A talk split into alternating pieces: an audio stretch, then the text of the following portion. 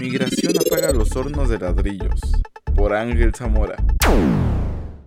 Hola, ¿cómo están? Bienvenidos a una emisión más de este podcast noticioso que espero que sea de sus favoritos.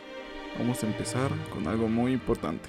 Hoy vamos a cubrir una impactante noticia que desde hace varios años ha modificado el estilo de vida de una de las grandes construcciones de ladrillos de Cholula.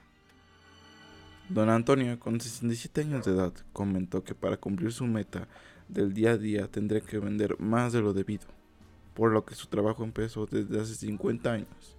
Pero esta pandemia, como todos los negocios, ha sido demasiado decadente. Sí, nos afectó demasiado la pandemia. En cuestión de la música, pues no, no, no, no, no, nos hemos recuperado. Este, muchos eventos han este, se, cancelaron, la mayor parte de los eventos se cancelaron y, hasta la fecha, por más que pasó el 12 de diciembre y fue una de las fechas más importantes, pues no hubo mucho trabajo, no, hubo mucho trabajo. Definitivamente la música se murió, o sea, quedó más rezagada. Y en cambio los tabiques, ahorita nosotros, gracias a sobrevivimos la temporada de la pandemia gracias a los tabiques.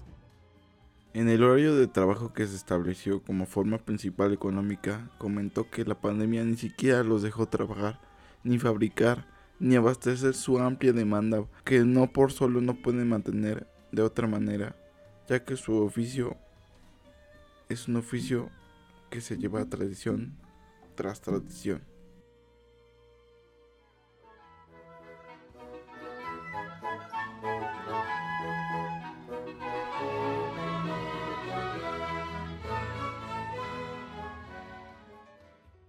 Varios hornos, aparte de la familia Romero, que quedaron apagados, no se habían cesado las actividades durante más de 25 años, y su gran aportación sobre sus ventas serían al norte, a exportar a Estados Unidos, debido a que se venden más de 200 mil al pasar a la frontera, y eso se remata.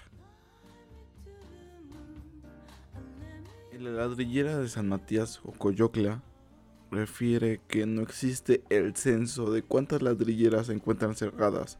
Por lo tanto, es indispensable nunca perder esta tradición y apoyar este negocio milenario e artesanal. Esta fue la nota de hoy, espero que le haya gustado. No olvides seguir en el canal y apoyar con un me gusta y una seguida para vernos en el próximo podcast de noticias.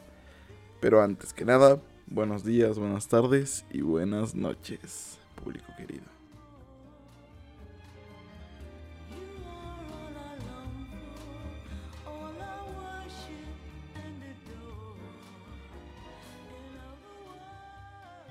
Chamoy Studios presentó.